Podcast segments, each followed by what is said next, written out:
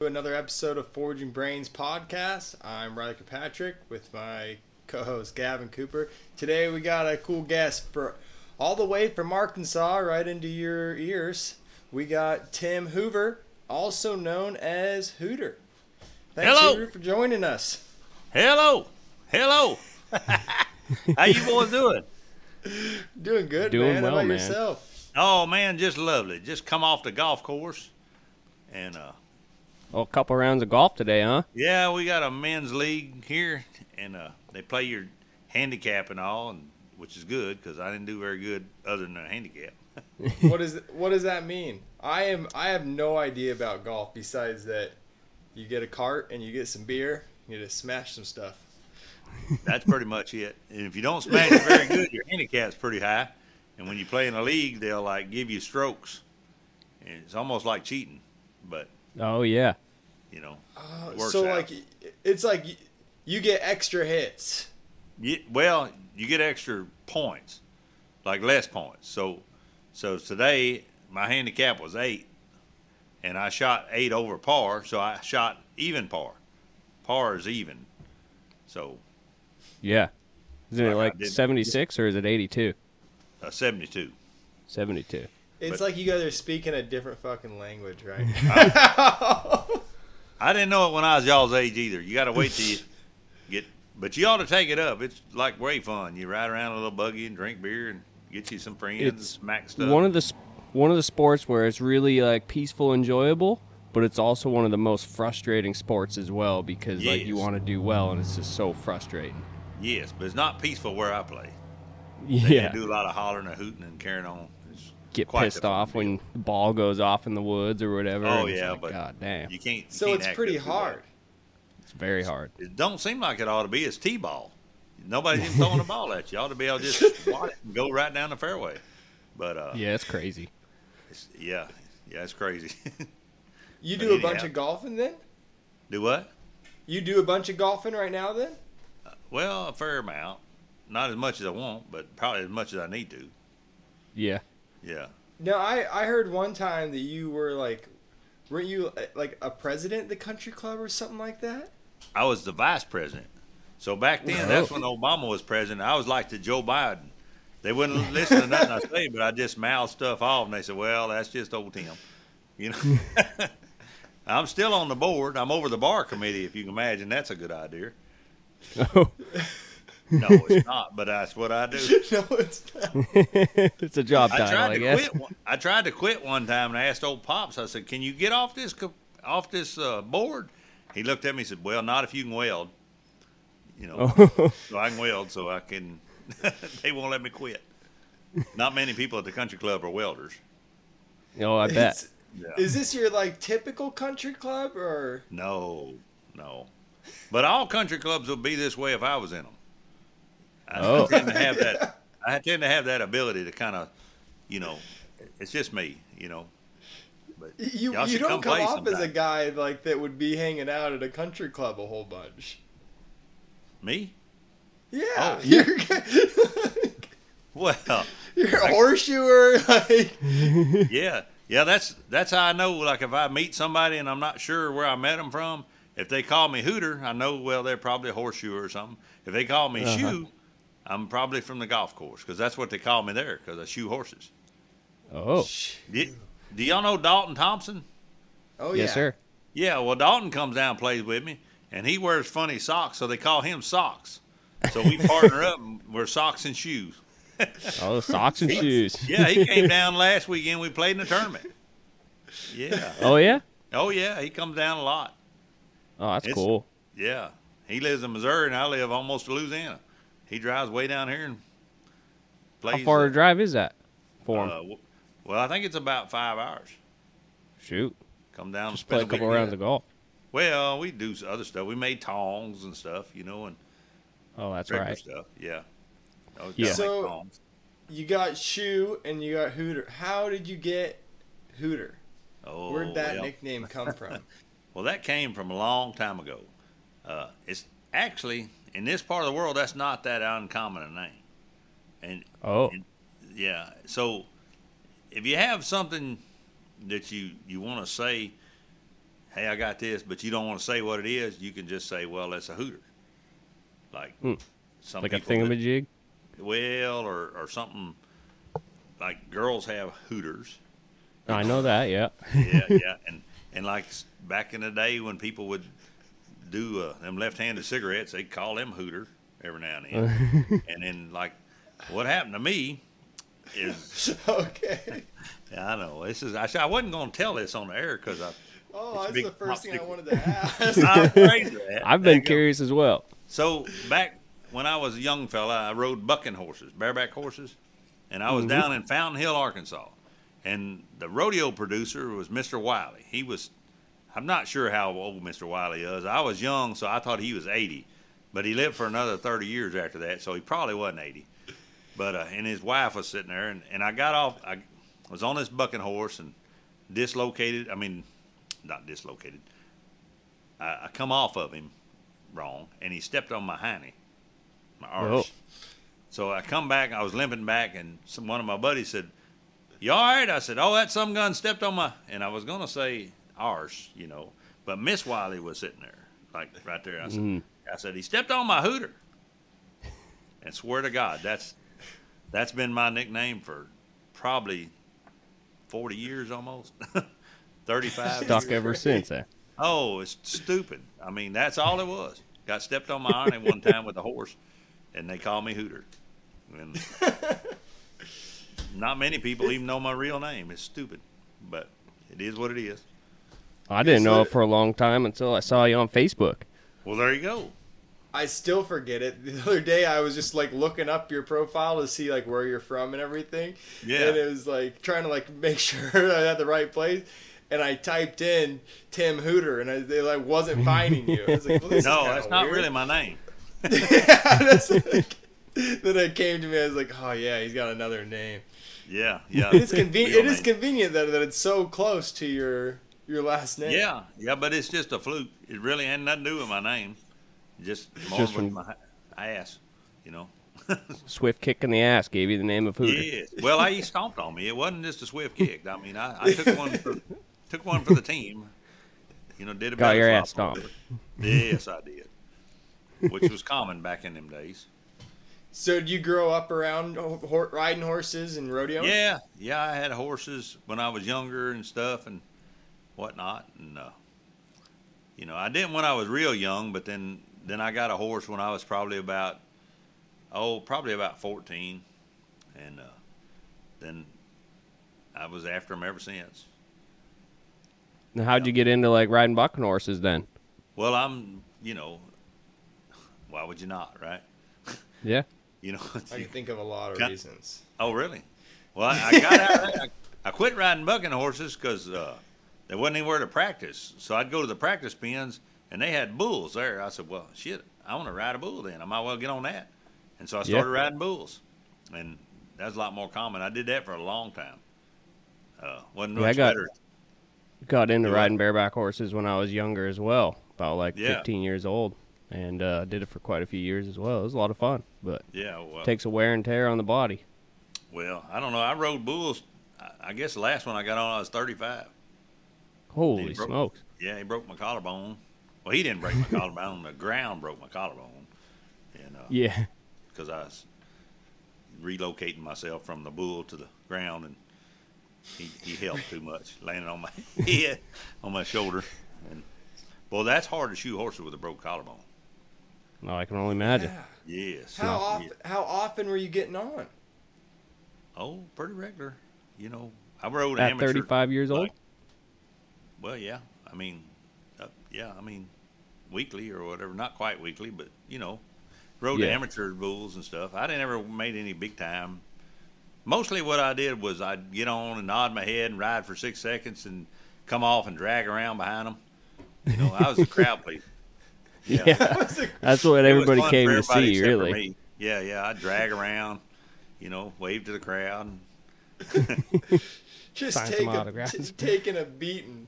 Oh, one time I hung up so bad, I swear I heard the announcer say, "Oh, we got good cokes and popcorn at the convenience store. This is going to take a little bit." Oh, that is the worst feeling in the world too, being Oh, hung up. Yeah, yeah. It, it's it's a thing though. Yeah, it's part of it.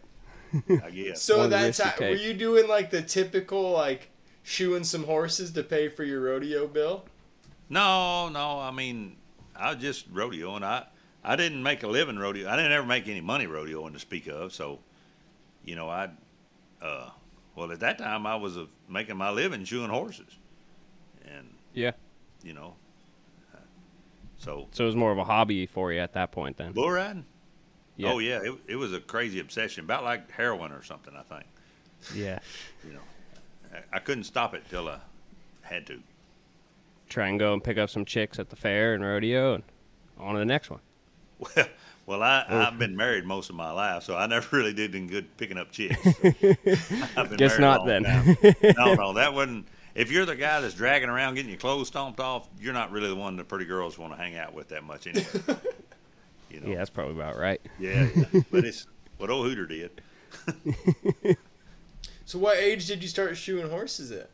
Well, actually, when when I was very young, I was 16, and uh, didn't have no money and had a horse, and I had an uncle that had shod a little bit, and I called him and asked him to come shoe help me shoe my horse, and he come and shod the right hand side of it, and then he said, now, and he told me what he was doing. He said, now was you paying attention? I said, yes, sir. And he got away. He said, well, here's my tools. Now don't call me no more. Well, I had to shoe the other side because he didn't shoe the front or the back. He shod one side of my horse. So that's what launched my career. And that's all the information I had for quite a long time. I didn't know nothing. It was terrible, terrible. You just got to see him shoe one side of the horse and then Yes, yes. And then I went to him. It was awful. My used, goodness. Used to take me two days to shoe my horse, and it wasn't consecutive either. I'd shoot part of him, and then I'd have to take a like maybe a day or two off. I'm sure my horse went to horse heaven, because I I don't know. He never got crippled, or he never limped, or I never cared. One or the other. I don't know. but bless his heart. But that's how I Bless his started my heart. horseshoeing world. yeah. What Yeah. like was that? How long did that education last of you just doing it out Oh, of quite a like, that while. you Yeah, had to? yeah. No, I just did it, and then I started doing for the public, and I was doing better than the old guys around here that were shoeing. They said, "Well, yours looks better than theirs." I'm like, "Well, okay." wow. And so I was, And had people were up to then, me. had you just been doing your just yours?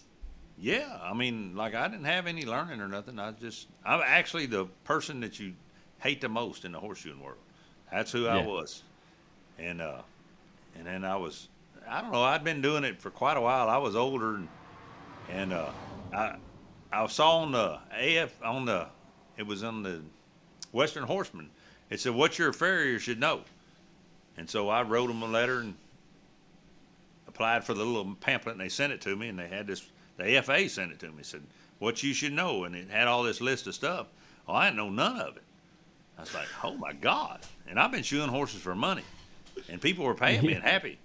And uh I mean I don't know if they were happy but you know they paid me. And so then I, I felt real bad so I kind of s- slowed way down. And uh, I was working I used to be a welder I was a pipe welder and I did iron work and stuff like that for like the first 10 years of my life. And I shod a little bit on the side, mostly worked construction. So you couldn't get a big business built because you, you were traveling and whatnot. And, and then I came back. I'm, I was living all over South Arkansas and I moved back to Hope. And there was a man that lived like three blocks from me and had a horseshoeing trailer. And his name was Monty Malone. It said, corrective and specialty shoeing. I said, well, that's what I need to know. Maybe he knows some of this other stuff. So Mhm. I just walked down there and introduced myself and told him, you know, I had a pretty good job. I didn't really need no money, but I'd like to work with him. And and then I started getting a little bit of learning. You know, he was a pretty good shoer, and so I worked with him for quite a while. And uh, at this point in my life, I'd never met a man who made a living shoeing horses, and I was you know, I, I was on up there pretty old, and uh, I was probably uh, 26 or 7 years old, and never even met anybody that shot horses for a living. Or I, if I met them, I didn't know that's what they did. you Yeah. know. I know y'all talked to Caleb here a while back, Caleb Payton. Yep. Yep. and so he kind of told you about how this part of the world is as far as you know. There's not a lot of money here. You know, Yeah. there's a little more money here than where Caleb lives, but uh, anyway, I worked with Monty part time and worked for Brown and Root the rest of the time. And did that, and when I got laid off What- from Brown and Root, I got a. If you didn't quit and you got laid off, they would give you gave you this. I don't remember what they called it, some kind of incentive check, and I bought me a Forge. Oh boy, I was off and running in. Didn't know what to Oh, do. with yeah? Oh yeah, but I was after it. What type? What type of like construction were you guys doing? Were you guys building structures or It- doing like pipeline yeah, no, stuff? like so. Well, worked in plants, so like paper Okay, mills yeah. and stuff, chemical Yep. mills, oil refineries, that kind of stuff.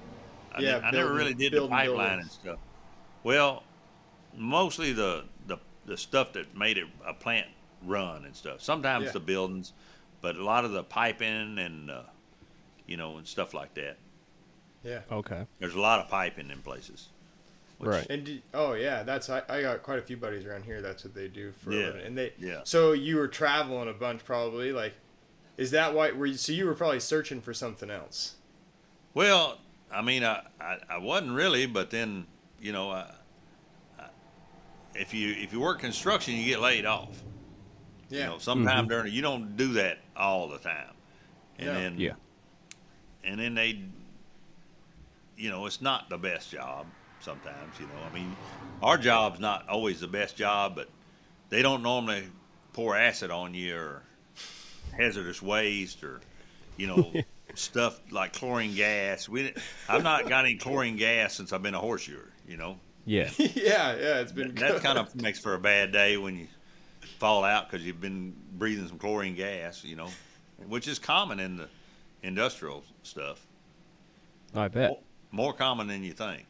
I mean, it probably is not that much now, but back then, in the '80s and stuff, oh, they would. They didn't. It was all kind of disposable fellas, you know. What do they even use the chlorinated gas for? Oh, chlorine and stuff. They they like. That's why paper's white. Oh, okay. Trees are not white. Trees are brown, Right. and they use chlorine. to- yeah, yeah. Surprise. They use, surprise. you know, that's how chlorine. That's how paper gets white. So they Yeah. use chlorine. Okay. But they got all kind of chemicals for all kind of stuff. And You speak like uh, you've had it poured on you before. gas, yeah, yeah. And I've had PCB Did it burn? oil, huh? Did Oh, it yeah. burn? Like, Well, you fall out and then, like you breathe it. It's a gas. Oh, It's not. It's not like a liquid. I mean, it's a liquid okay. somewhere, but it, then it when it leaks out, it's a gas. And like you passed out. well, no, you just fall out on the ground and then you get up. But if you get very much of it, you get pneumonia. Like my buddy got Oh, pneumonia sick. one day.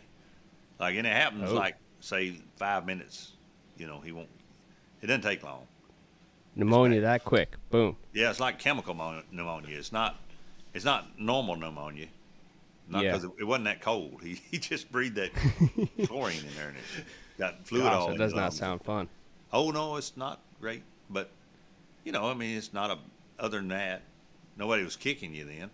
Other than Right. that, it was freaking. Other than that, it was great. great. There was all these tight spots. You slept in a hotel yeah, every yeah. night. Like, was- Yeah, but I could weld stainless pipe, so that was really cool because I could TIG weld, and boy, that looks pretty. Y'all seen that Oh, before? yeah. Yeah, Oh, yeah. stacking dimes. no, it's not stacking dimes. That's Were that's you weaving? you, you know you you do the the you you walk the cup. You know. Yeah, it's a weave. Oh, okay. Oh boy. Yeah, you can you can make it shine, buddy. How long? How long did that take you to learn? Uh, it took a little while. I went to welding school, and they don't teach. They didn't teach that in my welding school. So when I got out of welding school, and uh, that's like about '84, I went over to Crossett, Arkansas, which is the other side of the state, and they had a big job there for Brown and Root, which is a big construction company. Now I told them I was a, a welder at the deal, and they said, um, "No, you're not a welder." They said, "We have welders. You're not a welder." And I said, "Well, I went to welding school," and they said, "Yeah, you're not a welder." I said, "Well, okay." I, I said, "But I need a job." They said, "You're a rod buster. That's what you are." I said, "Well." And they said, "You're not really a rod buster. You're a rod buster's helper. That's what you'll be." Well, I needed a job, so I thought a rod buster carried rods maybe for the welders, right? Yeah, that's what I was thinking. Yeah, yeah, that's not right. Hmm. Rod busters carry rebar, like Oh. for the concrete.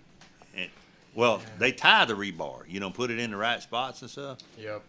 And if you're a rod buster's helper, you carry rebar. And back in the 80s, you didn't even carry rebar, you punked it. That's what they say. Punk that rod over here, boy. Oh, they was not. yes, it was back before all this political stuff. Oh, Yeah, yeah. yeah. Yeah, you punk rods. That's what they called it, punking rods. Yeah, that's not welding or toting rods for a welder.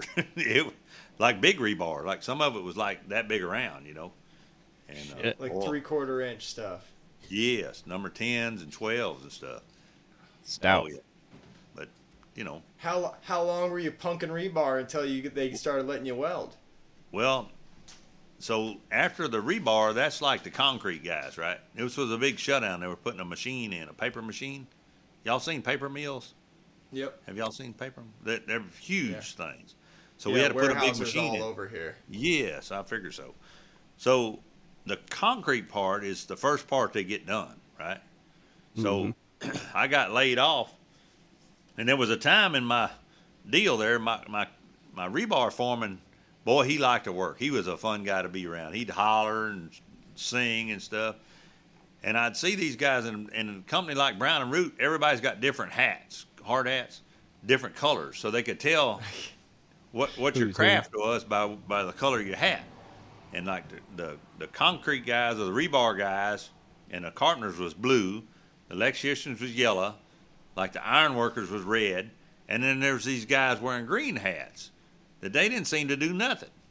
And I, and I asked old Larry, I said, "What is them green hat guys?" I said, "All they're doing is standing around telling jokes and eating sandwiches." He said, "Oh, that's that pipe trash. You don't want to be around them guys. They don't work. They no good." I was like, "Well, I'm toting rods around. You know." I'm like, "Well, looks pretty good to me." You know. Hell of a lot easier than this. Yes, I was about like 19, you know. anyway, so I got they come to me and they said, "Well, the the rebar part is done, so you can get laid off, or you can pick another craft and go be a helper." I was a helper, so it didn't matter what, you know, they didn't care where I went. Yep. And I said, "Well, what's my options?" And they they rattled off a few things. They said, "Or you can be in the pipe crew." I said, "Oh, the green hat guys." They said, "Yeah, you can be a green hat helper." I was like, "Oh well, all I got to do is help tote that boy's lunchbox to him. They don't do no work." Larry done told me. So I said, "I'll be in the pipe." So I got in the pipe crew. well, I found out that was incorrect. What? What? Why them other guys was standing around? Because the helpers was crawling around up there with come-alongs and stuff, dragging all that pipe through the racks and working like a Hebrew slave. It was terrible. I said, "Well, I wish I tied rebar. This shit's way harder." but anyway, like I had a, so we had a good welder, and uh, I could weld like with a stick weld, but I couldn't TIG weld. And mm-hmm. he would let me use his rig and his hood at lunchtime, and uh, kind of show me how to do the TIG welding. And I did that for a while, and then I got laid off, and then I worked other jobs, and I did a little bit of TIG welding along. It took a, a quite a while to pick that up, maybe a couple Yeah. years, but once I got it, boy, it's gone in. So, no more That's rebar. perfect. That's something I've wanted to learn how to do for quite a long time. Well, come on down, buddy. I can show you. All right. I can show you. Just takes a couple of years. No, Yeah. if you- if you had some, it just it just takes you know like the right. It's not really that hard, complicated. It's just you just got to learn how to do it. You know. Yep. Hand-eye coordination. Well, you walk the cup. It's like rolling a barrel. You Yeah. put the actual cup on the deal and roll it, and just go. Okay. Yeah. And then Just when you go. get done, it's all pretty. And you're like, oh boy, who's a welder? Look at me go. Yeah. Some old carpenter guy comes walking by and said, Golly, that's pretty. Well, that makes you proud. You know, just like somebody looking at your foot and it's all nice and shiny and pretty. And like, boy, that looks good. You said, it does. hmm Yeah. You're right, You don't you're care right. if you speak English, you know. he likes your pretty work. Yeah. That's right. So when you came home, when you met, I, I forget, Monty. Mosby? Is that Monty. Monty Mosby? Yeah, So Monty Mon- Malone. Monty Malone. I was way up. Yeah. So when you met when you met Monty, was he shoeing for a living? No, no, he didn't. Even, he shot, and he, he was a carpenter. He just shot part time, and uh, I'd shot for him for about a year on the weekends and stuff. We were just working four days a week most of the time with the construction. And then Arkansas used to have the biggest open horseshoe horse show in the world called the State Show. And so Okay. one one right after I've been with him for quite a while, I said, Well, I think I'm gonna go up to that state show and make a fortune shoeing horses up there. And so How'd that go? well, not too good, you know. And I get up there and I met all these other horseshoers. There's a bunch of them set up. They, they set up in the the swine barn of all places. You know, they they let us set up there. And I oh, met boy. some guys that that shod horses, and some of them made a living at it. And I met this guy named Larry Pierce, and he was mean to me right off the bat. He said, he said, you wanna you wanna help me with this horse? I said, yes, sir. And so I run over there and was gonna cut the clinches, you know, and started rasping it, and he he started hollering at me. And apparently, I wasn't doing it right. He called me a stupid son of a bitch and all that, and I'm like, well, well, all right. And anyway, then I got to be his apprentice for a couple of years. he was real. you mean. wanted to work after Yeah, he of gets course I called did. done calling you a stupid son of a bitch, and then you're Oh, like, that- all right, I'll work for you. if you if you get your name for getting your ass stomped on, you're pretty tough. You, you Mm-hmm. used to being abused, right? Yep. So, so yeah. By the time I met Craig and him, I was well buffered. Didn't bother me a bit. All that stuff he says. Suppose being in a work around carrying rebar for them kind of guys. you yeah, know, yeah, yeah. Them ri- the rod busters, boy, they'd get on to you too. Call you punks Yeah. and stuff. but yeah, Larry was he was he was not the nicest fella ever, but he was a good horseshoer. And, Yeah. Uh, he showed me a lot of stuff. And Is that when you started seeing stuff like stuff in the fo- getting forged? yeah, yeah. Monty did a little bit of forging, but uh, he had this forge. It was an old Mankle, and it and it had a blower on it, and uh, Yeah. and he would pull a clip every now and then or do a little something, but he didn't do much forging. Larry did did some forging, and uh, made a few shoes and stuff like that. But you know, did a lot of extended heels and some rocker toes. And, but he stressed the importance of it because he wanted. You, he said you need to separate yourself from all these whack and tackers. You know, right? Was like was he an advocate for like certification or anything like that, or Well, he kind of was, yeah, yeah. So he, uh, you know, yeah, he was, he was kind of was, yeah. yeah? But, Kind uh, of was, but kind it kind of wasn't. well, so he got it certified, and then he didn't do real good on his journeyman. So he said, "Well, you don't really need that." And I Yeah, said, oh yeah. "Well, Heard kind that before. do, you know, kind of, You kinda do. kind of do." But uh, what kind of? I'm guessing you went down the path and through the certification and stuff. What kind of led you down that trail to try to seek that out? Well, so when I was working construction, like I said, I started out as a helper, right? Like, and in the big companies, you got levels of helper. I was a third class helper, and third class is the bottom, right?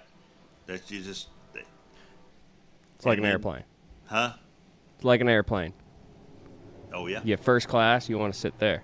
yeah. No, this is third class, and then you get to second class, and then first class, then you get to be a journeyman. So the journeyman situation, I had been around that. I grew up, or you know, not grew up like little, but once in my working life, I grew up around that, and and I knew how they treated people, right? Like if you're a journey, two journeymen could talk about something, and they were there was a conversation, and then if they were talking to a helper, there was another kind of way they talked to you. It was very uh, like a caste system almost, more so than horseshoeing, but not really. And the first clinic I ever went to, I went down into Shreveport with uh, I went with Monty, and we went to Emerson Horseshoe Supply. Y'all ever heard of them? Yeah. The Emerson Animals? Yeah. Yep. Mhm. Anyway, Yeah. and I, the first day I was there, they were they were like these journeyman guys were kind of doing it, and I noticed. I said, "Oh, well." I tried to say something, but I was a, not a journeyman or a certified or nothing, and and they s- treated me like I was a third class helper. Not not not being mean. That's just I, I could see my place in the world right off the bat Yeah. because I was in this other world that was exactly like that. And I said, well, whatever I'm going to do, I'm going to be a journeyman. That way I can say what I'm going to say and people have to listen. They don't have to pay attention, but they can't just blow you off because you're just some guy that don't know nothing. Mm-hmm. Yeah. So I started on that career pretty quick. You know, took a long time. How long did it take you? Well, like I got my certified pretty quick. That was in like in the early '90s, and then uh, I think it was uh, '98 before I got to be a. Is it '98? Hold on, I'll look. I mean, Gonna go take a look, find out when he became a journeyman. yes, '98. 98. 98. Well, the reason I can tell is because I got this plaque because I did the best on the practical score that year. Oh. What'd you score? You remember? No, I didn't even know there was keeping up with it. Oh. They, I didn't even know there was a convention. Really, they sent me that in the mail. I said, "Well, ain't that special? I won something." Yeah. it's a special award. yeah, I got a special award, and it wasn't. I didn't have to wear no hard hat or nothing. Little, you know, like a, on the short bus. That special. Yeah. That's most of the awards I usually got. Why? What took so long to get the journeyman? Was there like something holding you up, or just Yes, yes, life. because because in my regular field, I knew the difference between a first class helper and a journeyman. And in my horseshoeing career, I knew what a journeyman was, and I, I waited till I knew I was a journeyman. When I went and take, took the test, i if I didn't pass it, I knew I was a journeyman, and I just made a mistake or two, but I was at journeyman level. So, like pipe welding, you go take a when you go to be a pipe welder, you go on a job where they test you, like right Mhm. there before you hire in. You got to pay, pass a test, and you Right. could be a journeyman pipe welder and mess up a test. You know that's that. They always had a saying: the only guy never broke a test out was somebody who lies, or somebody who only ever took one of them.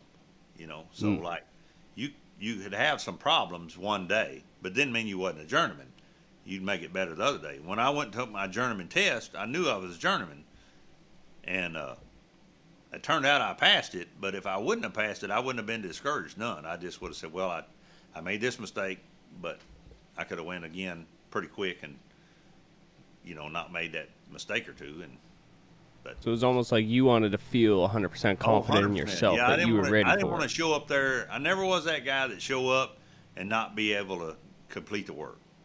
Yeah. And were you working with other guys that were like Yes, looking at your work too, Yeah, so yeah. you knew?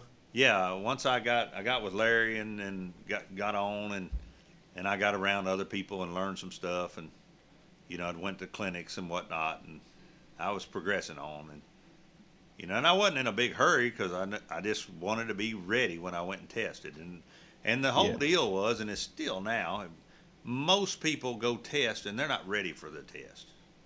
That's Yeah, why yeah. most people fail. And I hear it all the time. They're like, well, I passed my certified, so I took the journeyman. Well, you're not a journeyman. Why would you have done that?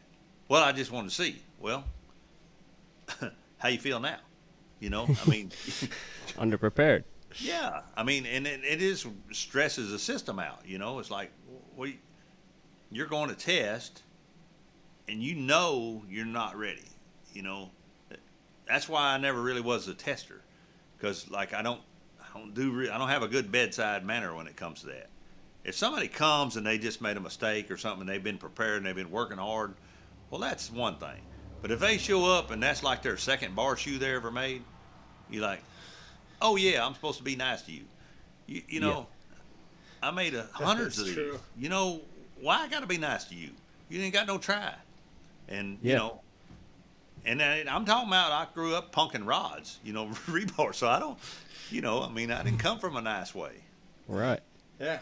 You know, It's the hard thing with social media these days, you know, is somebody posts something on there and then like it's not up to standards or whatever, and somebody tries to give them criticism, and then they think you're, oh punking yeah, them or oh, whatever. oh you hurt them, yeah, but yeah, you, you know that's not the way to do it. You just, I mean, it, it's a thing, but it's not a good thing. Not much. I mean, you can see a lot of stuff and whatnot, and it's cool, but you really ought to be with real live people doing stuff. yeah. you know? I think. Yeah, Yep. real life people, but it's also it's like I think some of these guys posting this shit, it's shit, and they post it just because they like somebody will give me a pat on the back. Oh yeah, yeah. There's always that. You know. Yeah. But- And I think that's why they go to go and take the test. Is like they they get done and like because there's a couple people that are be there be like yeah, but good job for trying, man. Yeah, yeah, yeah. You, Good job. Like you're here though. You beat everybody that didn't come. yeah. That's, not, that's, I know that's the thing that's we better always to say to contest. everybody. but That's not really a, a, a, a, a. If you're going to take a test, you should be, you know, a, a little bit prepared. You should, you know, Yeah. if you if it's like you a don't, horseshoeing if you, contest as well. Yeah. Yeah, if you show up the first time and you're not, when you show back up, you should be way better prepared. You shouldn't Mhm. just go from, you know, Denver or somewhere to Texas somewhere and just take the test the next week. You didn't do anything. You didn't practice. But Yeah. you can't say that kind of stuff. I mean, I'm saying it here in Hello World. But anyway, yeah. We say those Hooter's things. That's the way we like it around here. my buddy Dusty Franklin, y'all know Dusty, I'm sure. He's Mhm. always Yeah. wanted me to be a tester, but and one time he he you know I, I said, well, I don't really, I'm not really that guy, and uh, anyway, so one day I kind of Do of you think there's a way we could fix it? fix what? Like, do you think there's a way to like, uh, like if you fail, you have to wait three months or something like that? You know what I mean? Or No, or you like should that there has to be a wait people. period in between certified and the journeyman. No, you just quit being nice to people. You know, Yeah. don't don't mean- tell them they almost made it. Tell them like, go home and make bar shoes. You know, Yeah. really, go home and make some bar shoes. Make a whole five gallon bucket or ten gallons of, make a bunch of bar shoes. Then come back. You know, I mean, Still, also like you could be totally nice to somebody, they're still gonna think you're hurting their feeling. You that you are hurting their feelings because you were just being honest with them, and really it was the nice thing to say. Like you need to just go practice some more horse bar shoes. yeah, You know, yeah. it's unfortunate it is that way right now. Well, So, were you, did you do any competing in between that chunk? That like, I just I just did like the Arkansas contest. We had a contest every so often, and I would get into that, and and uh, but it was just you know just the folks around here, a few regular people, and we'd do stuff and go. But I practiced up when I went. I was I'm not. I, w- I wasn't necessarily ready to win, but I wasn't gonna like not have my shoes done in time, you know. And, uh, Yeah. Yeah. but I learned back like so the guys that taught me, this was like a long time ago. You, we learned like backwards. So you you you ever see anybody scroll a horseshoe where they did it from the heels and to the toe, like you did the heel Mhm. first, and then you Yeah. the last thing you do is make a toe bend and. Yes, I, I- that's how I learned to make horseshoes, and it's terrible. really? Yes, and I got a lot of bad. I had a, I developed a lot of bad habits, and I still carry them on today sometimes because I got them ingrained. All that practicing, I practiced doing the wrong stuff mostly, and so Yeah. yes, yeah. Because it's a lot of like, you aren't really using the horn, are you? You're just kind of using No, the no, horn it as, had- a we had flat front. horns. We had flat horns on our anvils. You know, Yeah, they weren't round. them old Lindsay anvils and stuff. Y'all, y'all ever heard of Jim Lindsay? Yeah. Yes, sir. Yeah, he was from Arkansas. He was like the main guy from Arkansas back in the day. He was. I talked to him on the phone one time, but he'd gotten killed before I ever met him. But he made this hmm. anvil as a big old flat horn anvil, and it had a big old swoopy point on the end of it. Have you ever seen one? Yeah. Oh, Oh, yeah. yeah. Oh yeah. They're not for making horseshoes. They're Maybe stopping the door open or something. I don't know. They gon' they're gonna be mad at me around here when I say that. But yeah. yeah. But Did Lindsay, they have like a super skinny face too? Oh yeah, yeah, about three and a half inches, something like that. Big old Yeah. long deal, so you could whoop shoes on there, cold on the back. Yep. But the the people that made horseshoes around here was the gaited horseshoers. So Yeah. that's who had to make shoes because you couldn't buy gaited shoes. I mean, oh uh, Scott Scott Colson, he come out with a shoe bender and stuff, and he started putting shoes out. But for a long time, you couldn't buy gaited horseshoes. So the guys who shod the padded horses, like the walking horses and stuff, which was Yeah. big in this part of the world, they uh they made shoes. So all the guys that I knew that made a lot of shoes in my younger life were walking horseshoers, and so they made walking horseshoes, you know, and like a heel caulk, you flopped it over. You didn't stack it Yeah. up. You just flop it over, Right. you still go. they still do it that way. Oh yeah, yeah. It makes quite a heel Yeah. caulk. And I've never seen Yeah. one break off. I don't know. I mean, No. it's, it's not necessarily a bad thing. It's just They're ugly as sin though. well, the horse don't care. You ever seen a walking horse package? Yeah, oh yeah, Yeah, I've nailed yeah. up some of them on. Like they Oh. are. Yeah. Like if- yeah, it's like my in my apprentice we we shod quite a few walking horses that were like Yeah. nailing on G bars and stuff, and it was they were ugly. The horses, the horses went good, but man, Yeah. no Well, such Larry- thing as clean out. Larry was a Larry was a walking horseshoer. The guy Larry Pierce I worked with, okay, and uh, but he was big on Purdy. Like we didn't. He he said none of your customers going to pick up their feet. He said, but they're all going to walk up there and see if it looks good or On not. The top. And Yeah. oh yeah, and I'm back to the TIG weld, and I'm like, oh yeah, I like it to shine up. Let's get her done. And so Yeah. everything was finished nice, and like if he made a big package and stuff, it all blended nice, and everything, everything was good, and you know, and the shoes would generally look as nice as you can make them shoes. I mean, he did a good job. yeah. But uh, So where when did you first see your first like guy really forging? Well, my my real first to it, it was uh, down there at Shreveport, Emerson's. Now I'd seen Okay. guys down there at clinics make a shoe or something, you know, but it was not really contest shoers. But Yeah. Emerson down there, and I don't remember the year, but they had a silver team also. Y'all, Yep. y'all heard of that? Oh, yeah. So the, the the gold team though was Craig and uh, Jim Quick and uh, let's see, Craig, Was it Mark Poor? Milster and Austin Edens. Okay. And then Jim Poor was commentating for him, or com- is that the word? Jim Poor would talk for him, so they would work and they would go. And uh, and then the silver That would- team was that there would also. Be great. Oh, it was amazing. So that's when I met Cecil Buffalo. Y'all met him? Yeah. yeah. So Mhm. so Cecil, um, we may have met before, but I don't really remember. We're sitting beside each other, and these guys, like they were practicing for Calgary, I think, and they made a pair of tongs and made a horseshoe in less than an hour. And Craig hollered out, "What are we gonna do with the other 15 minutes?" And I was like, me and Cecil were just sitting there awestruck, and they were doing stuff, and I was like, "Oh my good God, I want to do that." You know, I just Yeah. couldn't believe it. It was amazing, and they were all on top of their game. Now Austin, he was he was, had just turned 21, like so he was pretty young still, but I Yeah. mean they were they were about it, and uh, anyway, they got all done, whatever. And they used to have a lot of hands-on deal. I don't know if they do that too much in clinics anymore, but the clinicians would do stuff, and then they just everybody disperse, and you go work on a horse or do something, you know, and, and people would do it then. It's Yeah. not. It doesn't seem to be that way anymore. Everybody wants to. No, they say hands on, and then maybe like two people will Yes. start working. Well, then, and everybody on- else. Got and the maybe it was just because it was that group of fellas and people followed them around. Anyway, they said, well, well, "Let's go do hands on." Well, the team guys somewhere during the deal had shod the front of one horse, or they shod one foot of the horse with three eighths of one, and uh, they didn't do the other foot. I don't remember what the deal was.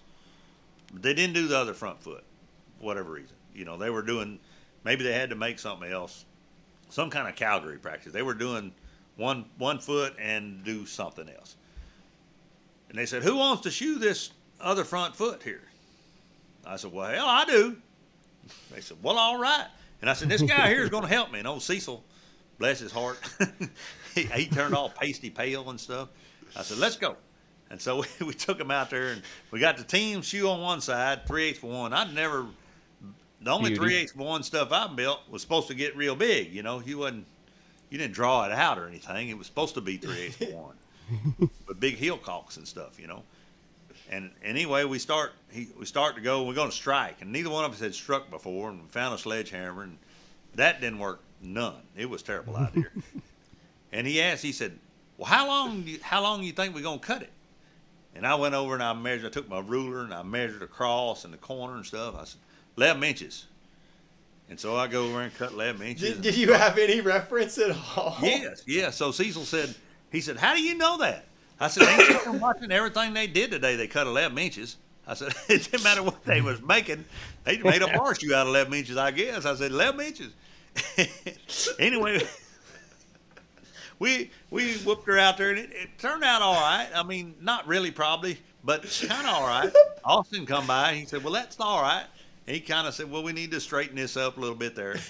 Well, they had spiked them nails like that high. Well, Uh-huh. Oh, old Hooter's gonna spike nails too, by God. I, I punched them pretty coarse, and I drilled them, boy. And it's a white horse, right? It had a white foot, and it was Oh, leaking blood out of the top. Like I didn't notice that when I was, like it was bleeding. and then, of course, everybody's coming around looking because it was the team's horse, and they're like, oh, they quick that horse, they quick that horse. I'm like, Oh, thinking it was them. No, they didn't do it. I did it. and old Mark Milster, he come by there and helped me not quick him and drove another nail for me. But oh man, I mean, not quick. him until he was bleeding out of the top. It was embarrassing. I mean, not really. I was trying to. Can't fault the guy for wanting to try and No, get better. I was, I'm I'm ready to be on the team right now. By God, when I, I seen that, I was like, I want to go. Put me in, coach. I don't smoke. Hell I'm yeah. ready. anyway, three eighths by a little one, I got this. Do what?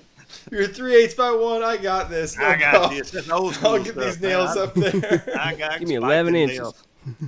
Oh man. Mine pretty much looks the same, besides the blood part. yeah, other than the blood part, yeah, it's pretty much just like that, boys. Yeah. yeah. Put me on the gold team. But anyway, I, I was off and running. Then I was I was bound. I was just wanted. That's all I want to do is build shoes and do stuff from then on, and and uh and thank goodness, like. I, I wasn't I wasn't really a good spot. And I had young kids and you know family and stuff, and uh so I couldn't afford to go and do like contests all over, you know. And then Craig started his deal, and the first place they went was Shreveport. I said, "Well, hey, I'm gonna have some of that." So I go and sign up in Division Three, as I'm like, "Well, I'm a journeyman, should be in three. Had no idea. No, I got smacked down. It was terrible, but I was done signed up, and uh, Riley and Jake Engler, I think they tied for first place or something. They was like right there in the top. I'd never, Uh-huh. I'd met Riley before at uh, at Dusty's house a long time, but uh, anyway, Desiato, right? yeah, Riley Desiato. I'm sorry. And uh, anyway, that everybody was there, and it was cool. And met Travis and Travis Coons and Billy Reed and all those guys. And I don't know if they were really nice to me or they just thought I was the, like the retard kid. So, but they let me hang around. You know, I got to know 'em. Yeah. But then, then the next contest was in Colorado, you know, and I'm like, well, that's not, that's not my range, you know. And Ross Emerson, that was Dilton's son, he was pushing those anvils, and he told me, he said, hey, I'm going to go out there to Colorado at Durango. He said, I'm going to go out there and take a truck. You can ride out there if you want, if you want to enter that contest. Sweet. And I'm like, well, all righty then. And me and a fellow named Shannon, Shannon Hamilton, we load up and went. And uh, boy, I was off and running then. Hooters going to Colorado. Cooter, I went to, man, I went to Colorado. I went everywhere for five years. Five Yeah. years, I, I got the bug. I, I didn't miss a one for five years. Yeah. Oh, that's cool. Yeah. Yeah, we That- went and went. Do you remember what the shoes were at the first one you went to at Shreveport? Hard. Hard. yeah, we had to make Tool and Fuller and put on a foot. I'm like, what? Fuck. What? Nobody even knew what Tool and Fuller was. Like, you hadn't made I mean- one up to that point, huh? Well, no, I made a bunch practicing. I mean, we went and learned okay. and whatever, and built a block. like- I went. I was gonna say you, you couldn't just buy a block at that No, time. no, no. I went to. Uh, so do y'all know Jeff Ridley? You ever heard of him? Yeah, yeah, I've heard of him. I don't. yeah, I've him and Craig him, was though. partners at the time, and I, I met him. Oh, he had done a clinic for us in Arkansas, and I'd met him at and at the super clinic. We went to the super clinic also, and okay. uh, anyway, so Jeff, he, I went to his house in Iowa. He lived in Iowa, and he helped me build a block. And boy, we was off. But anyhow, you can imagine. But not anybody hardly knew how to do tool and fuller. I mean, the team guys, some of them had done a little bit, but not really. yeah. And, uh, and then it, you know, and I don't know what all else they had to do, bar shoes and stuff. I can't. But It was it was above your pay grade at the moment, Well, though. Huh? I mean, I, I got all done. And, you know, he didn't bleed. I didn't bleed that one. I did better than that. I learned not to do that crap. But, uh, Did know, you end up it- having some uh, success in those five years? That kind of kept you hooked. Yeah, and yeah. I, I won a little bit along, you know, and uh, like in uh, 2010, I won Division Three and won the Yeah. Striker of the Year. You Oh, know, nice. and stuff like that. And I, I did a little bit of good, but you know, Did so they do give you out- shoe out of the rig that you won? oh, No. absolutely, yeah, yeah, yeah. I still Oh, got they did give out rigs then too. Oh yeah, yeah, yeah. I got a, I got a stone. That's I sick. got actually, I have the last Stonewell that uh w- was over. What was that guy? Oh man, I feel it Brent? bad. Uh, Brent, yeah, Brent. Brent ever would- had anything to do with it. He had sold Oh, the sweet. company, and then but he came back and and kind of was overseeing that or whatever. It was funny because we'd been there for. Have y'all ever got one of them? No. Well, it takes like all day to get it. So we're sitting there and, and getting getting things ready, and uh, this the guy come out. He said, "Hey Hooter, could you come in the office here for a little bit?" I said, "Sure." So I went in there, and he said, "Like they got this thing on my truck and everything ready." He said, "You know, uh, man, I don't even know your name." he, said, he said, "He said we're giving you this ten thousand dollars you would rig, and I don't know who you are." Uh, I'm gonna need some information. I said, well, all right. anyway, but they had a big old uh, barbecue and stuff for us. Oh, it was neat. Oh, that's Yeah. cool. Yeah. Oh, Lloyd Clayton went out there with me. Y'all know Lloyd? Oh yeah. Oh yeah, Lloyd's a good guy. yeah. He's Yeah. done got a job now. You know that? Really? No. Not shoeing horses? No, he's still shoeing horses, but he's a state livestock inspector. Hmm. Yeah, I don't know what he Yeah. does either. I went and saw him one time at a He sale. strong barn. arms people. That's what he does. I could see No, Lloyd. If he- he Lloyd just- got out of the truck and had an official shirt on and a notebook, I think I'd start running. Oh, he has a computer. Just right away. Just, Yeah, he has a computer. That's all I seen him do, typing a computer. They run the cows through, and other guys did stuff with their ears and whatever. But Lloyd typed on the computer. He's he's like, "Whoo, it's hard life here." The only only thing I know about livestock inspectors from what I've seen off the show Yellowstone. oh yeah, They got guns and they're shooting people. And no, that, that didn't appear what that like didn't that. appear to be what Lloyd's doing. He he, he wasn't rough. did he get a gun? No, I don't think he's got a gun. No, no. I mean, It might he be a just little go- far from the truth on the television show.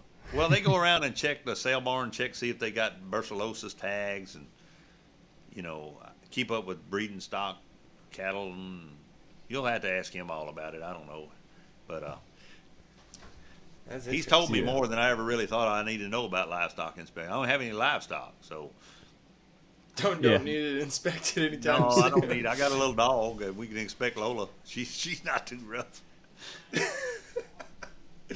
So you you kind of gone down the forge, forging rabbit hole even since you stopped competing, though, huh? Oh, I never. Once I got the bug, I've been, and I even before then, I like doing blacksmithing and stuff and whatnot, and forging. I just, I just like Just like metal. I like, I like being in the shop. I like beating on stuff, and you know, Mhm. like swinging a hammer, especially a sledgehammer. like to You beat like on stuff. swinging a sledgehammer. Absolutely, yes, He's striker of the year, man.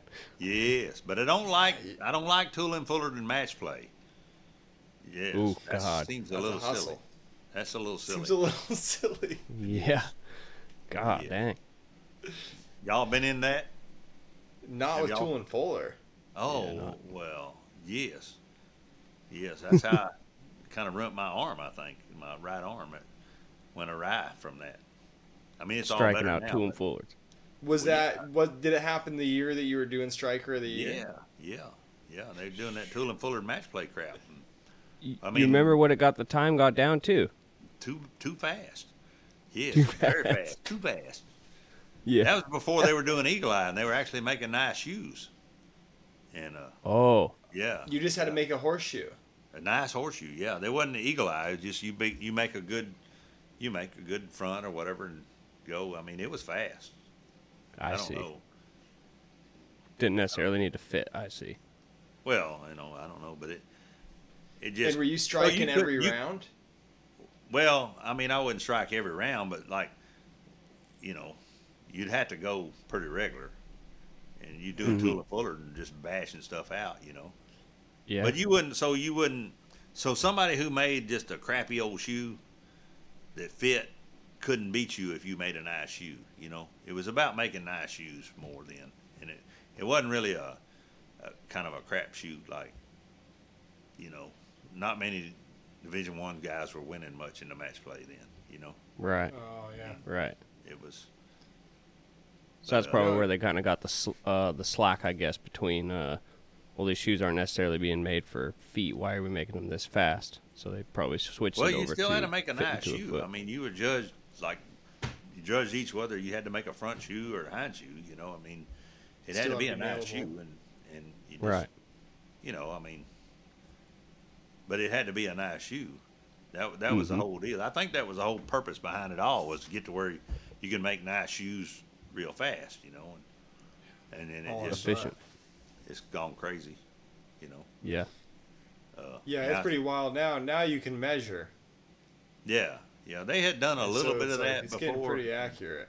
Yeah, yeah. But are you gonna make a, a real nice shoe to fit a foot in eleven minutes and it's a tool and fuller or something? I mean, probably, maybe, but probably, yeah. you know, As soon as you say it can't, it's impossible. If someone who does no, it. no, I didn't say that, not at all. No, Yeah. you could probably do it in seven minutes. I know, but if, if your guy wins that you struck for, guess what? You got to turn around and do it again.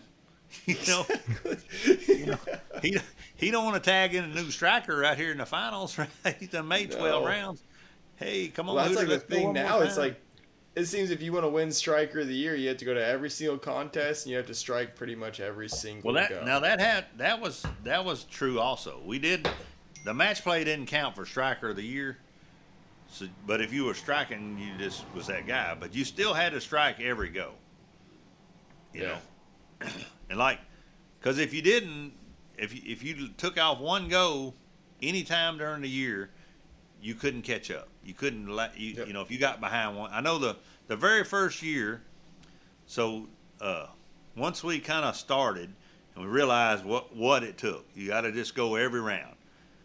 Well, Todd Walker and I were going every round, and Daniel Jones had got one one round behind, right, earlier in the year. Well, he never could catch up, you know, and then. Uh,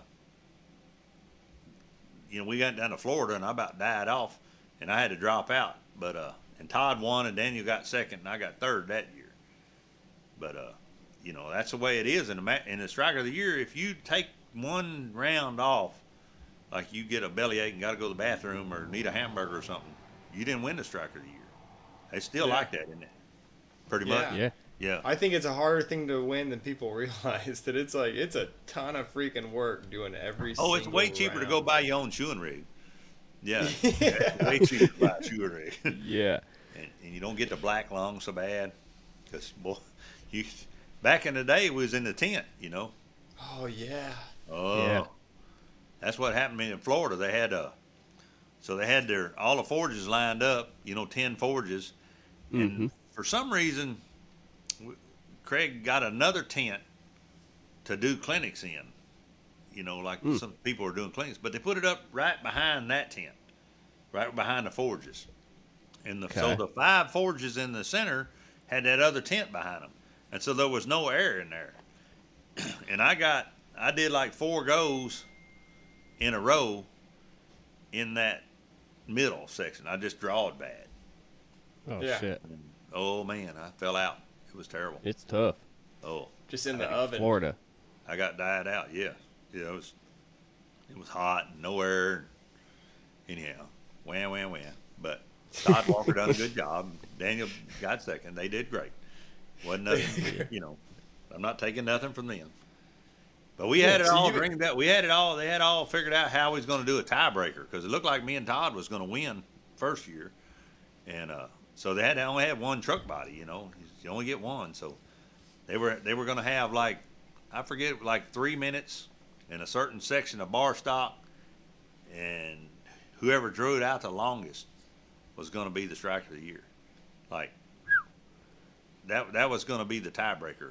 best I can remember, oh, something like that. That's what it was going to come down It to. was it was coming down to that till I about had a heat stroke and died right there at the last day. Oh couldn't, dang, I couldn't that's a bummer.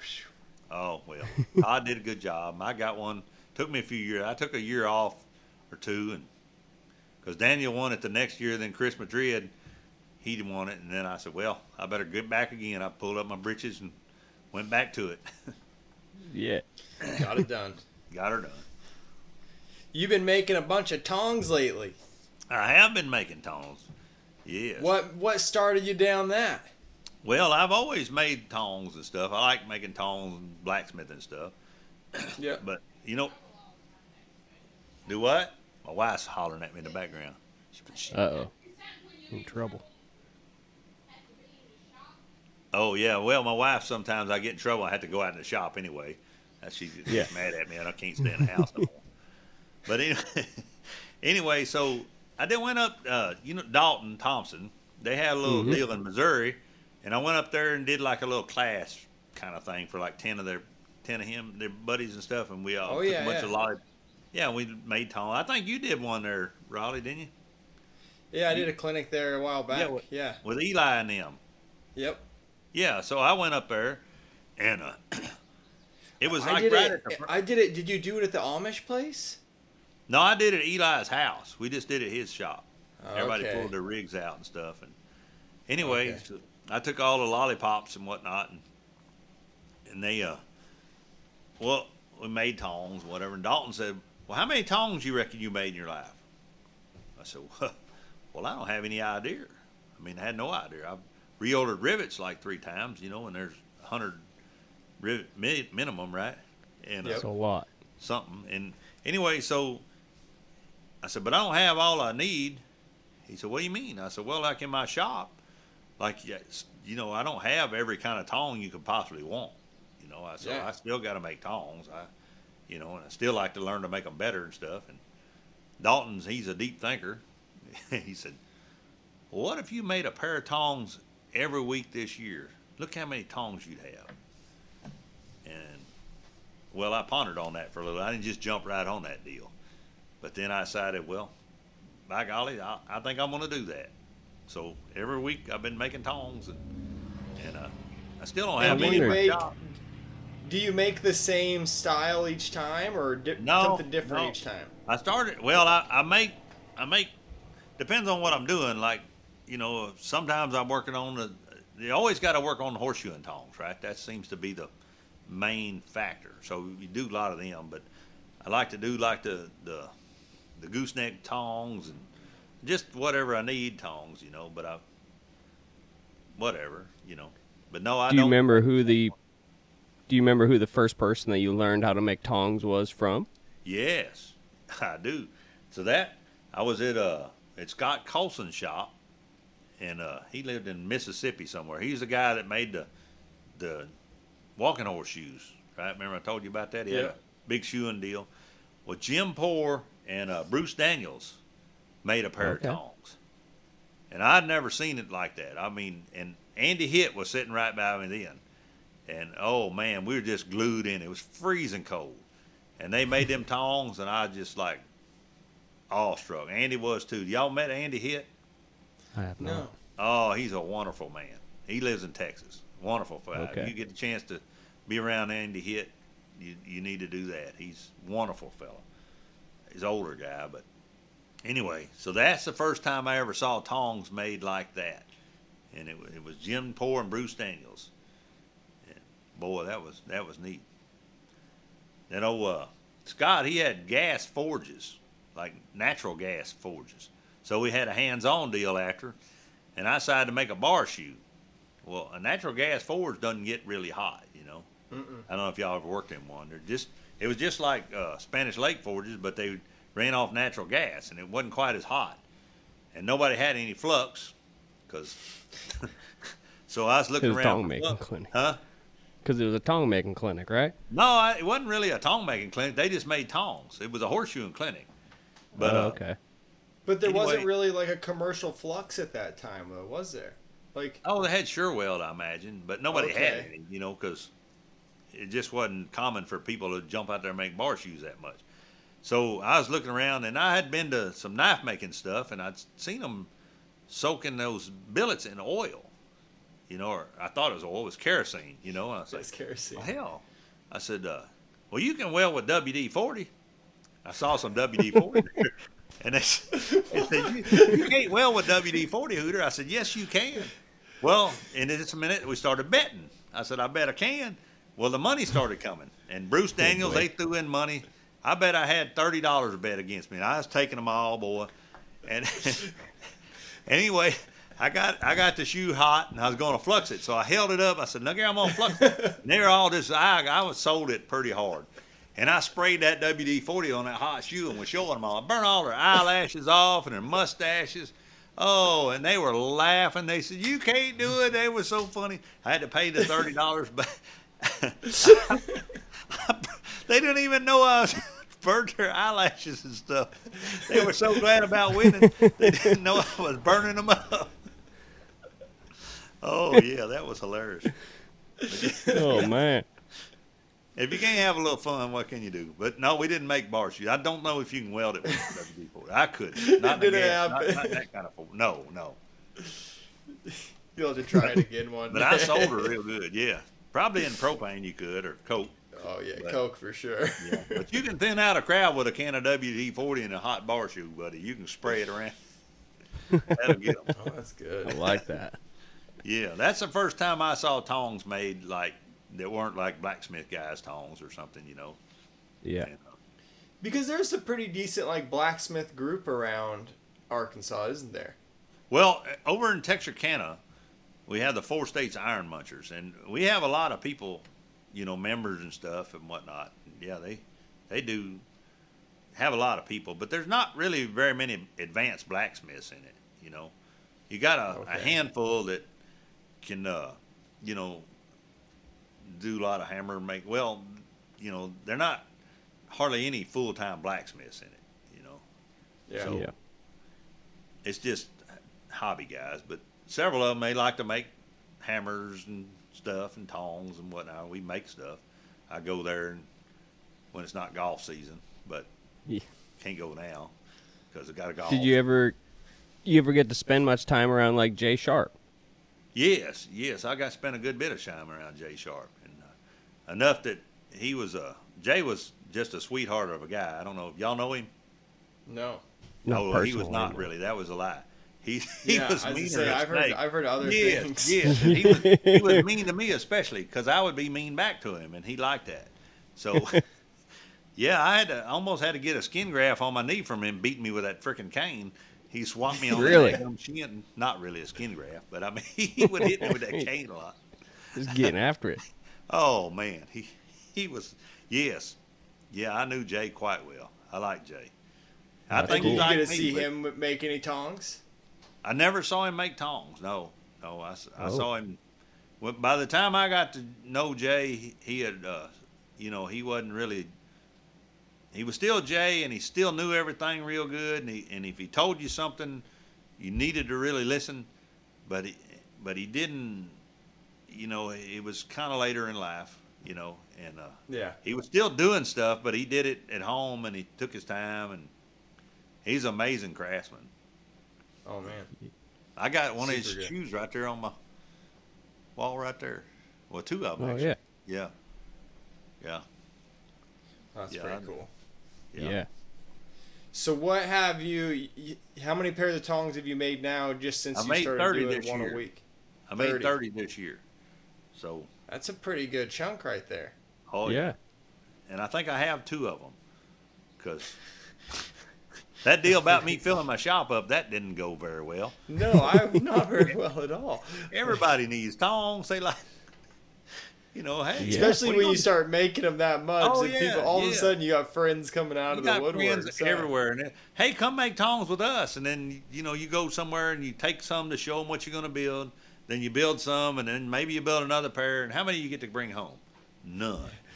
You know. Oh, exactly. Yes. It just- so I don't have many more tones than I started with, but I made a bunch. What What are you, some things that you've learned just in this chunk?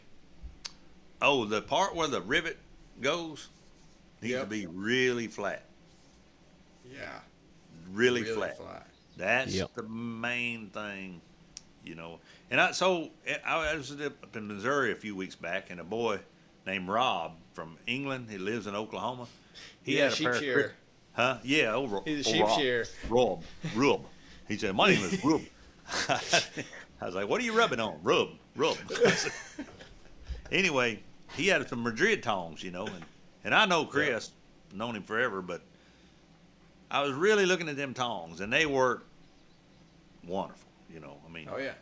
Chris, and that's the main. I mean, all the other stuff, you know, the offset and everything, but to make them really go, you got to really get that part right, and that's what that that's a big a big thing, and you know, in micro progressing, that part really has to be flat. There's so much going on right around that rivet, Yes. Yeah. just in that spot. yeah. Like it has to be flat, but also has to have enough clearance from the other jaw. Right, your top, bottom, side, and all that stuff. But, but that's kind of a gimme. You can tell that locked up. But when you get them and they Yeah. they start working and they don't work, and you're like, "What is that? What is that?" Well, they gotta be flat right there. And are you are you locking your rivet on one side? Oh, absolutely, yeah, yeah, yeah. I don't ever do it, but but they do have they do have to be flat. Like even if I'm gonna make Yeah. a pair of hammer finish tongs, I I file that inside. Oh yeah. Yeah. I do just- you just you got a set I, hammer I, or something? I got a set use, or- hammer. Yeah, I just got a set hammer. Be real close, but I may file them if that's what we do. I mean, I'm trying to learn. That's the first the first time I saw tongs made. Like uh, I saw them made in horseshoeing school a little bit, but then I got a Horseshoe school. I went to a Shane Carter clinic, and Shane made a pair, and he Oh, just yeah. like he carried on for about a solid five minutes of how big of a deal it is to have a flat boss. It's And- a big deal. He sat there filing on that thing and making and like making sure it's absolutely perfect. Yeah. And so, do you, You know- do you use a bolt first when you set the tongs up? No, I have a rivet on a stick. And so what? A rivet on a stick. You don't have a rivet What's on a that? stick? A rivet on a stick. Oh, so you can just set it in there and then like No, I got a rivet welded to a, a piece of quarter inch stock, you know, like a stick. And so Yeah. you drop the rivet, drop the rivet with the stick on it in the hardy hole or in the Pritchel hole, and you just set them on top there, and oh, you can just see if they work. yeah, and you can adjust them, and you can just spin it around like that too. I can't help doing that. I've hurt myself But several times. is that how you adjust like adjust them for the thickness? Well, you get for them the stock like is that. with the Well, you put them on there and see, and if you if it's not going to work, you just take them off and you know adjust the head a little bit, whatnot, and you get them real close, and then you just put them on there and take them off. You get ever how many tries you need because just you just it, just weld you a rivet onto a piece of quarter inch or something round or square. yeah. I'm that with you. Yeah. Yeah, and then you know, and then you can drop it in a hardy hole and and it'll Interesting. yeah, and then also though the main thing is is you get to put it in a put it in the tong once you punched it, make sure it goes, and you spin it around, and oh, it's fun. I, I have no. I, I live in South Arkansas. We don't get out much, so you spin the river, and sometimes you sling it off and hurt people when they're around. Sometimes it burns you. I mean, this is not a safe sport, but It's the risk we take. Huh? The risk we the take. risk yeah, we rivet take. on a stick. Yeah, that's Hey. my. I've done that so much. My rivet has actually bent. My rivet on a stick is not straight anymore. I've done spun not around. not that accurate. Not that oh, accurate. well, just just spinning around so much has bent the rivet. It's embarrassing. Who Like the do you- rivet. Did you come up with that yourself, or did you see that someone do that? Well, I don't know. I, uh, I don't know. I mean, I'm not sure if I came up with that or not. I may have I seen think somebody. you did. Well, I mean, I've people never put seen nails. anybody do it. people put nails, you know, the braze, you know, brazed nails on little pieces of rods so you can check your nail holes and not burn Oh, your yeah. fingers and stuff. I mean, Yeah, it's like that's where you got it from. maybe about two or three times after burning my finger, dropping it in a rivet hole, and I said, well, I should weld that on a stick. I don't know. I've just always done that. I, I didn't know if I, I don't know if I weld if I learned that or I invented it. I don't. I probably did not invent it. And, and I don't know. I've but- I've never seen anybody do it. oh Because like I did know invent- that's a like money bolts his together, yeah yeah. and he'll uh, at least he last night, and he'll fit them all up, and then he'll pull the the bolt's sacrificial, and he pulls it Yeah. out, and then he actually rivets them in there. They're good to Oh go. yeah. Yeah. No, that's- I got. I did Rivet on a invent the stick. Tong Magic 2000 though. I got a contraption I made. I did invent that. What'd What's you name it? The Tong Magic 2000. What So- is it? Well, I'm not not good at hitting that notch with a cross peen, so I made this contraption. It's got a bar going 90 degrees of the handle, and it's hinged, and it's got two tabs on it. And you lock it. You can snap it onto your tongs and hang it over the horn and hit that bar, and it knocks it down, and get you offset. Oh, it's amazing. I'll send you a picture of it. It's the Tong Yeah. Magic 2000. Not not. There's only two people I know have one. Is me and Ben Mangan, and I sent him one because he was going to Calgary and they wouldn't let, let him use a bottom tool. And I Yeah. so I said, well, I think I know we can make that work. And I don't know that he ever used his. He practiced with his cross peen until it worked. And I just made the rivet on the, I mean, the Tong Magic 2000. I said, well, I don't need to practice now. I got this. Do you still do it that way? Absolutely. I have a hardy. I do it on one way, and then I do the other thing. Yeah, I can't hit it with a crossbeam peen too good. It's you miss. I mean, not you, I know, but I, you, you, I probably ought to work that out. But I, I'm 30 tongs in now. I don't want to back up. It's 30 really it's really hard to hit it in the same spot. I Yeah. use multiple cross peens. yeah, I got the Tong Magic 2000. Yeah, you don't hard have to practice. Yeah, I don't have to practice. I got it. My hardy Tong deal. Magic 2000. my hardy deal i got this uh like a round hardy and uh i have a little jig on it that goes an inch and it turns up and you and you you hit it and it makes a notch so you get your notch good and started Okay. and Okay. it's always an inch it's always one inch notch so i don't have vari- variations in my boss that much you know as long as you Yeah. your step down is good i mean So you you're never mar. So the are do your shoulders ever come out a little uneven? Well, a little bit. I mean, but that's just but from they're the pretty forging. consistent. Yeah, you, you can, you know, because you mark. I think they would be. yeah, Takes out some of the guessing. well, yeah. There's a lot of a lot of stuff you have to guess, and a lot of stuff you don't have to guess. You know, I mean, well, if you don't have to guess, I mean, it looks cool when you do, but when you don't, you don't do it right. It looks real bad. You know, it's like guessing how much steel you need, like 11 inches and 11 inches. 12. You know. It's always eleven. It's always Always 11. eleven. Yeah, yeah. You Do you plan on going and competing anymore? Well, I did the, you know, I did the convention. I do the drafts and the convention some, and uh, Yeah, I thought that. yeah, me and me and Ben won second a couple years ago. Ben Mangan and me and Mike Augustine did it this year, but we didn't have much luck. And uh, Yeah, You Mike's like that class?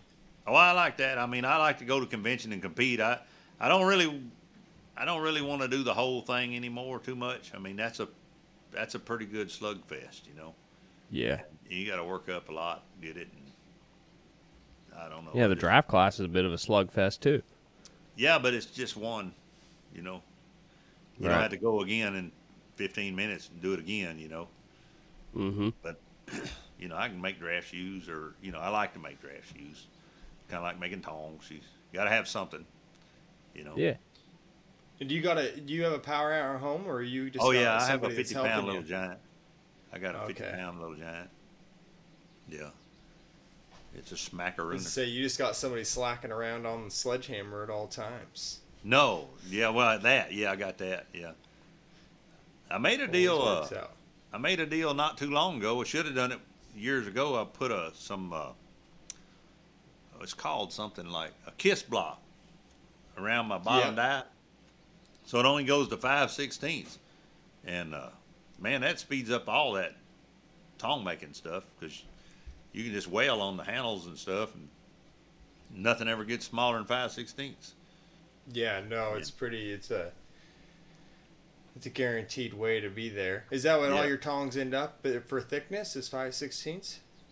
No, but they don't get any smaller than that. Yeah. You know, sometimes I stop before them, but I they don't get any smaller than that. You know, that's Uh huh. the handles and Yeah, stuff. those 50 pound little giants are pretty good for drawing out tong Yeah, rings. Yeah. I got a pair of the combination Well, dies, so I can, Yeah. you know, and you can They're round them up on there with that. You can roll them up. Oh, yeah.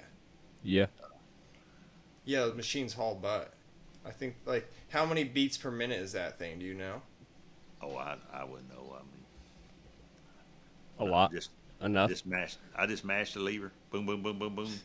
Every now and then it throws a breaker or something. You know, I had to work on that for a while. But yeah, I don't focus too much on stuff I don't need to worry with.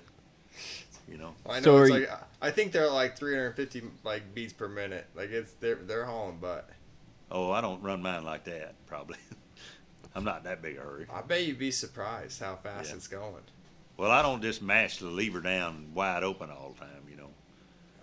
The That's smaller fine. the hammer, though, the like the the 25 pounders run faster than the 50 pounders. Yeah. You know. Have you got to run Jim Keith's big hammer? No. Oh, No, but I I've that- I've ran a 250 pound little giant. yeah, he's Uh, got. I think I he's don't a know his. Yeah, but it's nice, boy. You can. It's real. It's not real fast, but it's it's real smooth and stuff. You know, But my hammer runs at like 150 beats per minute. It's slow. How heavy is it though? 400 pounds. Well, there's that. 385. You don't want it. Yeah, there's, there's that. There's that going on. yeah, yeah. I went to It's- Alabama. It's slow. It's dirt slow. It's like Yeah. I went to Alabama uh, in the springtime. We do a deal out there at uh, Travis Fleming shop, and they have a, I think it's a 250 pound hammer, and it's just got flat dies on it.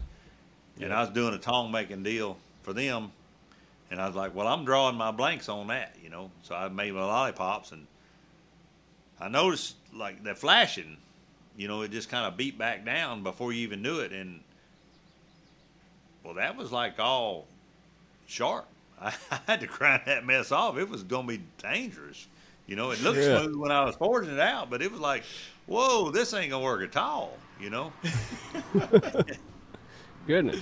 you know, I'm flat, sure you run into flat that. dies before. whip your ass really bad. Oh, Pretty it was bad on those things. No, I was. I didn't do. I mean, that was not an optimal thing for me at all. I, I got it done, but you know, it's kind of neat running a big old hammer like that. But I Oh, don't that's- know that I, I need ruined one. so much stuff that same way. That because Yeah. my like my bottom die is four inches by ten inches. Yeah, that's And that's it- similar to what this thing was. It's huge. Yeah, so it's like two anvil faces just coming together. Right. and I'm like, And you hit it and it squirts out. Then you, then you hit it the other way and it seems like it squirted back, but then it had Yeah. some overlap you didn't notice. And, oh dear! When Yeah, you start rubbing your hand up and down that for handles, it's terrible. It's always funny watching somebody their first time run it because they aren't fully expecting it, and like it just brings the thunder on that first oh, hit. Oh, yeah. just just squishes everything out. They're like, whoa, whoa. You Been don't want there. to start off with a brand new the, the real project, right? no, you always hand them a piece of scrap first. Yeah. Like you're just draw this out a little bit, see what happens. Yeah. Did you get to spend much time with Jim Keith? Oh, I've been around Jim quite a bit. Uh, not, I'm not worked with him a whole lot. You know, I've just been around him a lot and whatnot. Yeah. Been over to Mhm. the shop a time or two and, you know, just visiting more than anything, not necessarily really working. Ah, I see. Yeah. I see. Yeah.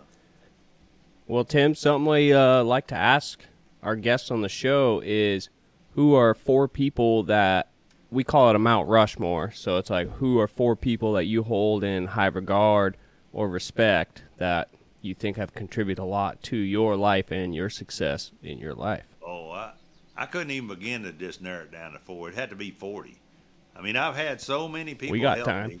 Well, I mean, it's just it's just too much. I got, you know, everybody. I, I actually, in this in this business, I have not run across anybody that didn't. If if you if if I put in the effort, they didn't help me back. You know, I mean, from the, the best fella in the world to the one that didn't do nothing. You know, it's just so many people have helped me. If I were to say, well, this guy or that guy, I would leave out so many people that I, I'd be ashamed to even do it. I mean, I mean, all the folks that everybody's mentioned before, I've I've been around most all of them, you know, and and they've all helped me. I mean, Mm-hmm. uh, I, I just it'd be just I, I hate to just not try to do that, but I, I I just have too many people that I've just had. Yours is one big mass of people. I have a whole big mass. industry. I, I actually am like a village. Like there's there's been so many people. I mean, just if you if you name somebody, I've probably been there, and they probably have been a big part of my life at one time. I've, I've just been around everybody for so long, and I mean, I know you got like Craig. Craig's done a tremendous lot, you know. But I mean, then got just everybody. I just, you know what I'm saying? I just couldn't really Oh, just. It is a hard question sometimes to pinpoint. Yeah, it's terrible, You know, and I- I don't have- people. I don't really have like, you know, I started like with Monty and then Larry and and then it just grew and grew and grew and to the point where, I mean, so many people I just call them and I could go to their house. You know, I mean, uh, like Todd Walker has invited me to when they were having team practices and go to Todd Walker's house and then, you know, and uh, talk to Travis Coons and whatnot and he helped me a lot. Every, everybody, you know, Chris Madrid, I used to stay at his daddy's house. You know, I mean, I mean, how do you pick? How do you pick? You know, I've been at Craig's house, and you know, uh, Jake Engler, er- you know, and Gene Gene Leisure's been a tremendous help to me because we got to be draft partners, and and he showed Yeah. me some inside circle stuff. That's what he called it. Which man, you, you should pay attention to this. And then he'd tell me the same thing the next day because I didn't, you know. I thought I was, but you know, I just couldn't do it right, you know. but there's just so much. I mean, I don't know. I, I just I don't have any four. I got forty, you know, and and then That you know all of them, and Yeah. but but you guys are doing a great job. This is this is a wonderful thing. I know people tell you that. And look, I got both my thumbs. That's better than your last guy, right? St- step up from our last guy. Yeah, my, my teeth ain't very good from the bull riding, but my thumbs are all right. Got something going for you. yeah, yeah, yeah. I can still sign my name, but you didn't lose your ass. You didn't lose your ass. that's right. I got didn't my lose ass your stepped on. hooter. That's right. Got caught on my hooter. Yeah, yeah. You didn't Yeah, lose that- your knees from Jim's uh, Jay's cane. That's right. Yeah, he uh, he swatted me with him a bunch, but yeah, yeah, that was a wonderful fellow, old Jay. I mean, he just wasn't nice about it, but he was he was a nice guy. He just did it the meanest way he could possibly do it. Those are some of my favorite people usually. Oh yeah, yeah. I seem to- I seem they to- are. I seem to attract mean people, you know, and and I like them. And Everybody needs an asshole friend. well, I got them. They might Yeah. not most want people, them, but they need them. Most people think it's me. I'm their asshole friend. I'm right there with you. Yeah, yeah. That's usually my role as well. But it's yeah, okay. Yeah. Well, I'm sorry. We about all got our parts. Somebody's got to be that guy, right? Exactly. I guess Exactly. Shane, he's gonna get him a cane and go around beating people now that Jay's gone. Yeah, That's fine. Yeah. He's Craig, keep, Craig keeps us in line pretty well. Oh yeah, Craig. Craig he keeps reality knocking. Yeah. He's gonna have a big cane too. How tall he is. Oh yeah. If Bodie ever needs one, it's gonna have to be a piece of pulpwood or something. You know. that boy's not quit growing yet, has he? He'll need his own rebar punk just for carrying his cane around. yeah, yeah. Get, punk that rebar, punk my cane, boy. He can get you from afar. Yeah. That's good. But yeah. Well, Hooter, we appreciate Man, your time appreciate- very much. Man, well, thank, thank you. you. I hope I hope it's tolerable. Oh yeah, absolutely, man. We appreciate it. Well, Yep, all right. Thank you, everybody, for tuning in and listening. And go check out Hooter's Sweet Tongue Shuffle. Woo! We need to Yeah. make that go viral. Everybody get your tongs and do the dance in your shop. You can Do do, it. It's Hooter not that hard. Thanks, everybody. All right. Y'all have a great day. Hey guys, do you like that Christmas morning feel of opening up a box, not knowing what's inside, feeling all sorts of excitement to find out what's inside? Well, let me tell you, you can feel that excitement every other month with subscription to FarrierBox. Most farriers want to be competitive, whether it's attracting top notch clients or winning contests. They take the tools and tricks of the trade used by today's top farriers and ship them to you so you have what you need to take your career to the next level.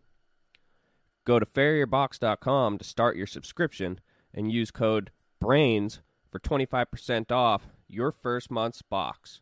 I repeat, use code BRAINS for 25% off your first order. I know I like receiving packages, but I like it even more when it's a surprise, but also knowing I'm getting cool tools and tricks from FarrierBox. There's nothing out there like it in today's world of farriery, so you might as well go and level up with FarrierBox. Go to www.farrierbox.com and use code BRAINS for 25% off your first